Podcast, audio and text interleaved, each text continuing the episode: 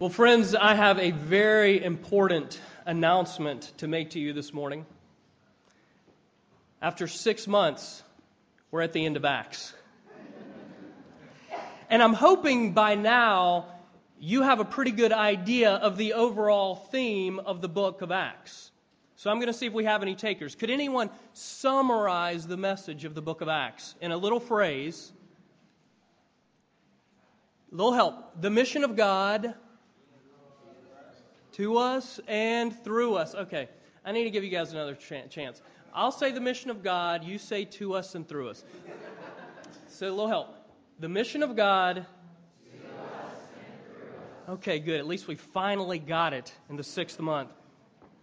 And you know, that's not meant at all to be cliche, uh, but rather to point us to a deep, a profound truth. And that is that our God is a pursuing God. Our God is a God continually on a mission. In love and for the purpose of transformation, God pursues and rescues us. And then in doing that, He invites us to join Him in His rescue mission. Now, Heather and I arrived in Williamsburg just about six months ago at the beginning of this series.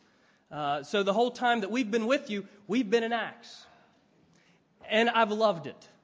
Uh, in fact, I had the privilege of preaching one of the first sermons in our series, and I remember trying to open up a map for you in a sense, laying out a map before us so that we could see where we would be traveling over the six month period, really covering about 30 years in the life of the church as we would travel with the gospel from Jerusalem to Rome.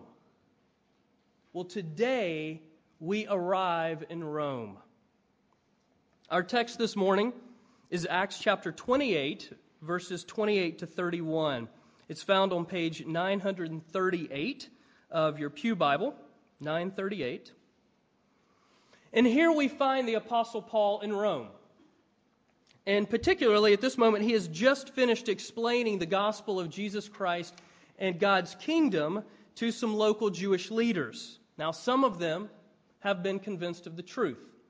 Others still do not believe. And Paul concludes his preaching by declaring once again that this gospel, this salvation of God, is for both Jew and Gentile, for all people. So let's hear the word of God from Acts chapter 28, picking up in verse 28. Therefore, let it be known to you that this salvation of God has been sent to the Gentiles, and they will listen. Paul lived in Rome two whole years at his own expense and welcomed all who came to him, proclaiming the kingdom of God and teaching about the Lord Jesus Christ with all boldness and without hindrance. Please pray with me. Lord, we thank you for your gospel.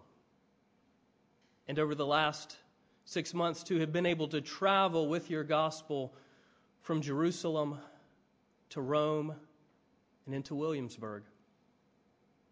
And we pray this morning that you would open your word to us and that you would open us to your word. Lord, that we would hear from you and be changed and believe the gospel all the more have mercy on us. In Jesus' name, amen.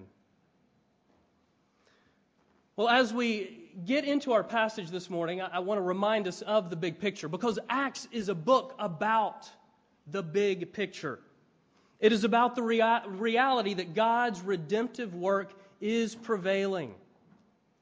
It is about the work of the risen Christ through the Holy Spirit growing his church, spreading his word, bringing salvation, forgiveness, restoration, healing to people of all nations. And as I said in that first month of our series together, Acts is about an unstoppable grace. An unstoppable grace. Now, if you remember, Acts is actually part two of a two part series, with the Gospel of Luke being part one. Both written by the same author, Dr. Luke, uh, often a companion of the Apostle Paul, and in fact, the only Gentile writer in the entire Bible. Now, it's important for us to remember the movement of each book. Now, I know that sometimes in a sermon, those of us with writing utensils in our hands, we end up doodling a little bit. Now, for some of us, I know that helps us here. Others of us, well, I don't know. But I'm going to encourage you to doodle for a moment. So if you have a pen or a pencil, and you've got the front of your bulletin and you haven't yet totally doodled all over it, the upper two thirds should be blank white space. Now, if you don't have a writing utensil, see, I see some William and Mary students over here. You guys are supposed to always be equipped with something with which to write. You can just draw with your finger. But on that white space, I want you to draw a circle. And then put a dot right in the middle. For those of you not drawing, I trust you are imagining boldly in your mind. Now, that circle represents the world, and that dot in the middle represents Jerusalem. Because as Luke tells his story in both parts, the Gospel of Luke and the Acts of the Apostles, Jerusalem takes center stage for part of the unfolding of the events. And in the Gospel of Luke, the story unfolds with the action, with the drama, beginning on the outskirts, in the margins. And everything begins to work inward, to work its way to the center, to Jerusalem. With the climax, Jesus' crucifixion and resurrection, winning salvation for us. The very thing we celebrated last week. Now, all of this goodness and all of this gospel has just been compacted to the very center of the world, so to speak, and it is ready to explode. And so, as we get to the Acts of the Apostles, the movement is reversed. There is an explosion, and all the action, the gospel, moves from the center, moves from Jerusalem toward the margins, toward the ends of the earth.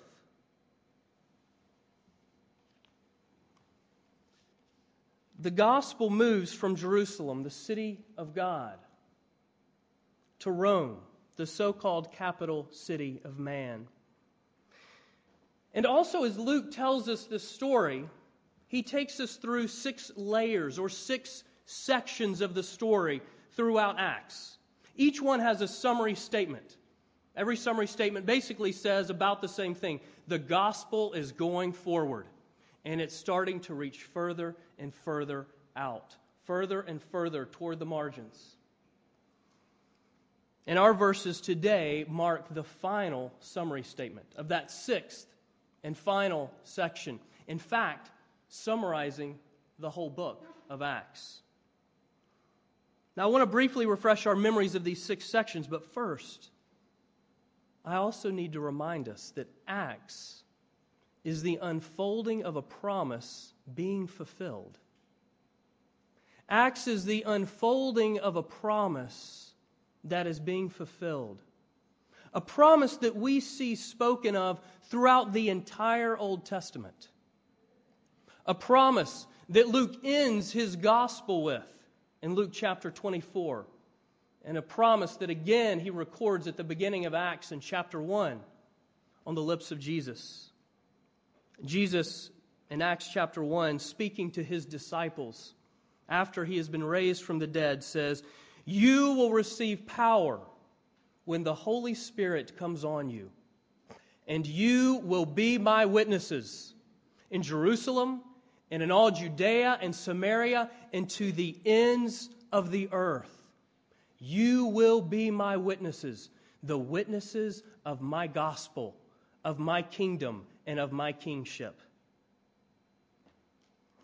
And then the story unfolds in these six sections, the promise being fulfilled.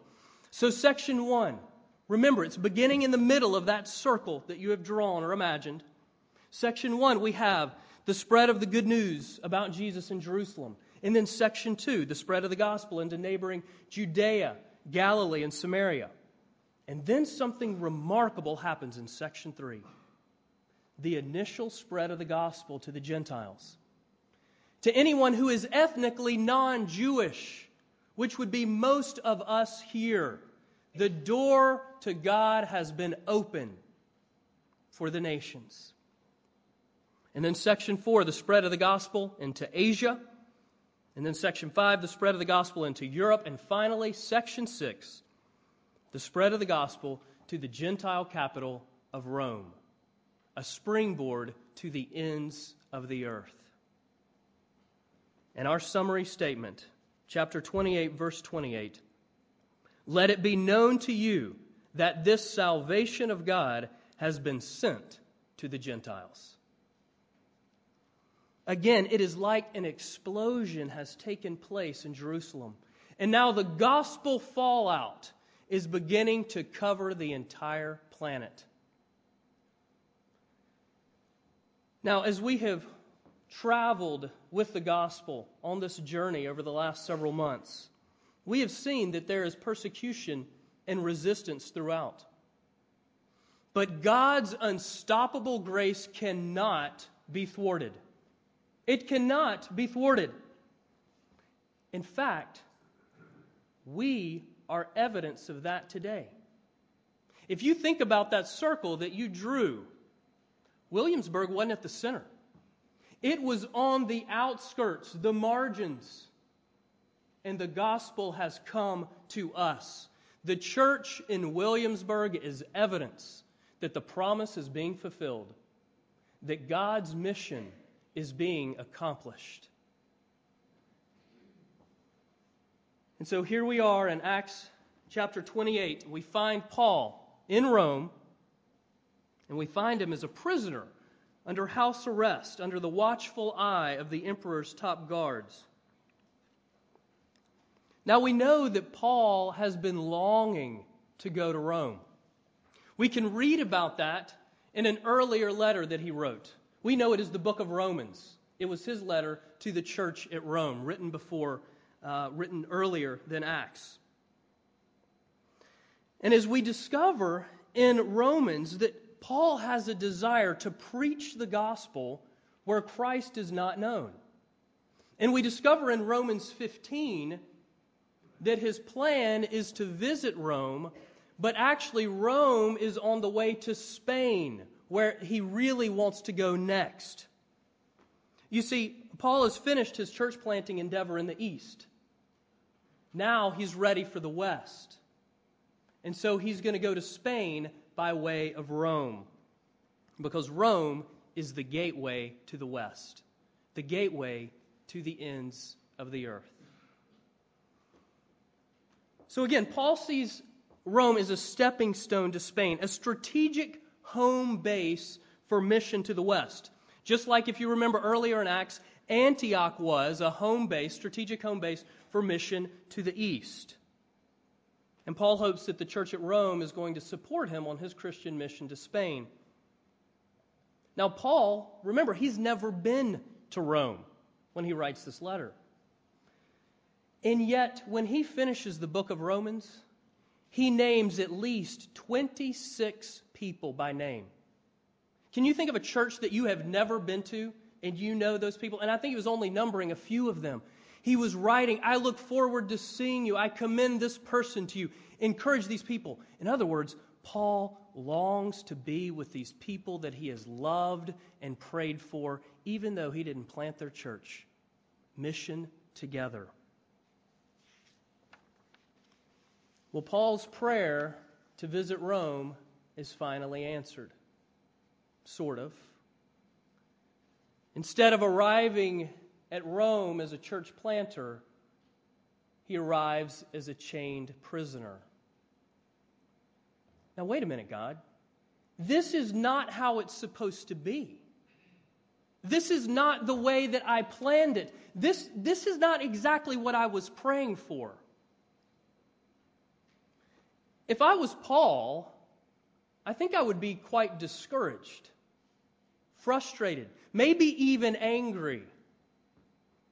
But Paul is not. Why? Why? Because Paul gets the gospel. Paul believes the gospel. Paul trusts in God's sovereign plan to bring redemption to the ends of the earth. Paul understands that he himself is caught up in God's redemptive purposes for the entire world. Paul believes that God is using every circumstance in his life to conform him to the likeness of Jesus. Every circumstance. And Paul lives by the power of the Spirit, the resurrected, uh, resurrected Christ in him. You see, the gospel is still alive for Paul. When Paul talks about the gospel, he doesn't talk about it as a one off, once in a lifetime event that knocked him off his horse on the Damascus Road. No, it is a day to day reality, a life empowering reality, the power of Jesus in him. You see, Paul understands that the gospel is the continuing mission of God to him. Now, I'll tell you, a great encouragement for a, a, pastor is when someone in the congregation actually remembers something of God's truth that he has preached. And I can think of one of those encouraging moments. Uh, it happened just a, a, few months ago with Taryn Cleary. Now, those of you that know Taryn, she's only four years old. Now, of course, this story came to me uh, by way of her parents, uh, Tim and Candy. And she remembered something of God's truth that I had, had preached on. Now, as Tim tells the story, he's pretty sure that she had a hidden agenda in remembering this, and I think he's right. But it was just after Christmas, and they got home Sunday, and Sunday night they were saying their prayers, and Taryn began thanking God. Lord, I thank you for this, and I thank you for that. And oh, Jesus, I thank you for what I heard in the sermon today that Christmas is not over.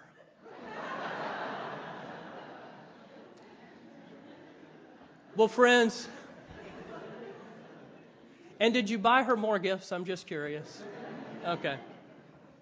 Now she thinks I'm a liar. but the point is this just as Christmas is not over, Easter is not over either. The very thing that we celebrated last week is not a one off event, a once in the calendar year opportunity for us to celebrate. No, this is a day to day reality. The reality of Christ's resurrection to us and through us. Regardless of your circumstance, regardless, if you have put your faith in Jesus Christ, God is at work in you. The power of the resurrected Christ dwells in you. And you know what the Spirit is doing? Every moment of every day, He is preaching the gospel to your heart. Now, if you're like me, you may say there are a lot of days that don't feel that way. There are a lot of days when my heart feels hard. It's hard of hearing. It doesn't hear the good news. Friends, I encourage you call out to God. Ask Him to convince you more and more of this gospel reality in your life, of His pursuit of you, His mission to you.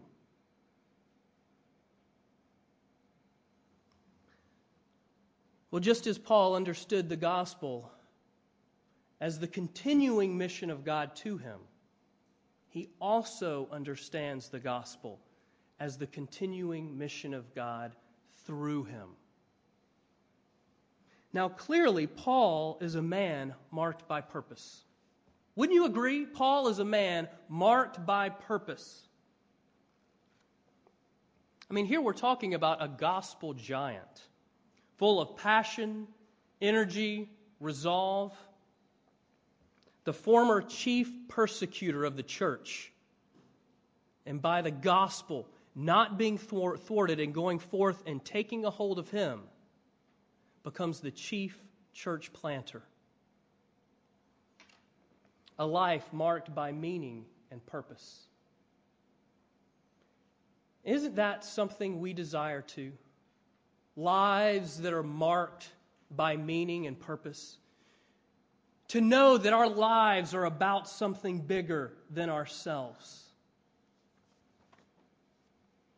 And so we hear the story of the Apostle Paul. We look at Paul and, and we wonder can I even relate to Paul? And at first thought, I was thinking, no, no way can I relate to Paul. I mean, this is the super apostle. Okay, maybe Billy Graham could relate to Paul, but not me. But what is going on here? What is Paul doing? Picking up in verse 30. Paul lived in Rome two whole years at his own expense under house arrest and welcomed all who came to him, proclaiming the kingdom of God and teaching about the Lord Jesus Christ with all boldness and without hindrance. Paul is speaking of Jesus and his kingdom as God gives him opportunity.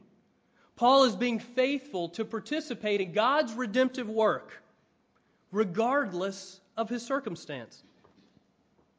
In other words, Paul was simply following Jesus, following Jesus wherever Jesus led him. Paul does not expect us to be like him. God does not expect us to be like Paul. We are given the freedom to be ourselves, unique individuals, part of a larger body of Christ, gifted in different ways with different passions.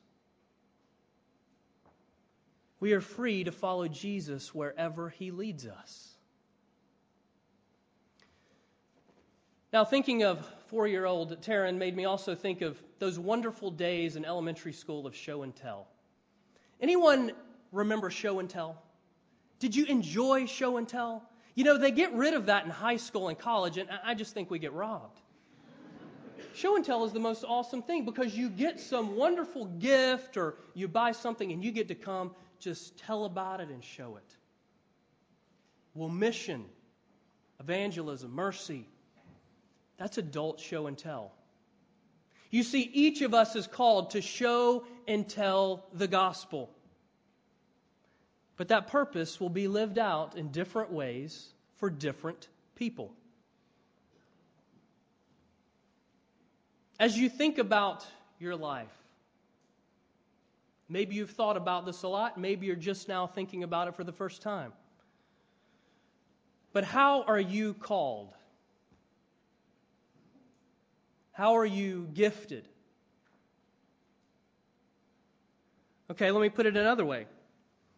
What are you really good at, and how do you enjoy connecting with other people? Further, what is your mission context? Or, in other words, where has God placed you right now? What is your current circumstance. Your current circumstance, your current mission context. Is it your neighborhood? Is it campus, on, at school? Is it your home? Is it your workplace? Is it a particular part of the city, area of the world, a, particular people group or demographic? How is God calling you to be a part of His unstoppable grace? You know, when I think of God's unstoppable grace here in Williamsburg, in and through Grace Covenant, I mean, we already saw evidence of it today when Herb got up here. Man, I was feeling convicted. But you know, I also I think I think of the retired gentleman who just became a Christian this month through his small group. I think of the single mom seeking out our youth ministry to offer care and guidance to her teenage son. And I don't even know if she's a believer. I think of the church member sharing the gospel with his coworker before she left for another job. I think of the home fellowship group that has embraced a seeker in the neighborhood. They're speaking to him of Jesus and just a couple of weeks ago gave him a brand new Bible, something about which he was so excited. I think of the non Christian neighbor going to his Christian neighbor who's a part of this congregation and saying, Excuse me, you are a follower of Jesus. I've never learned to read my Bible. Could you teach me how to do that? And those are just a few glimpses of the amazing things that God is doing around us. Just a few glimpses at the many ways that men and women and children are a part of God's unstoppable grace here in Williamsburg and as part of Grace Covenant Church. Because you see, in the end, our purpose, like Paul, is simply to follow Jesus, participating with him in his redemptive work wherever he leads us.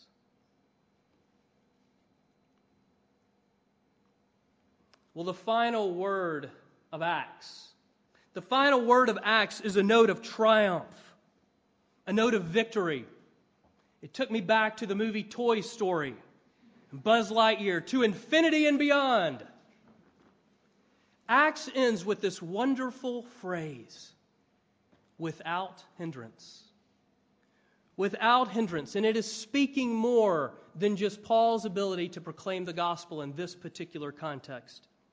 Because you see, Paul would later write from another Roman imprisonment in 2 Timothy remember Jesus Christ. Remember Jesus Christ risen from the dead, the offspring of David, as preached in my gospel, for which I am suffering, bound with chains as a criminal. But though I am bound with chains, the Word of God is not bound. The Word of God is not bound. Without hindrance, the gospel goes forth. It goes forth to you, and it goes forth through your life, through the life of this church, through the lives of the body of Christ around the world. God's mission is being accomplished. His mission to us and through us. And there is nothing more important than us embracing the greatest reality in the world. Let's pray. Oh, gracious God, we thank you that your gospel has gone forth and continues to go forth without hindrance. Oh Lord, we pray that you would have your way with us. Convince us more and more of the gospel, of the reality of your pursuit of us in love and for the purpose of transformation, to make us like Jesus. And also your gospel going forth through our lives into the lives of others, needing to hear, longing to hear, desperate to hear the good news of a God who loves and a God who saves, a God who rescues from the bondage of sin. Thank you that your word is not bound. In Jesus' name we pray. Amen.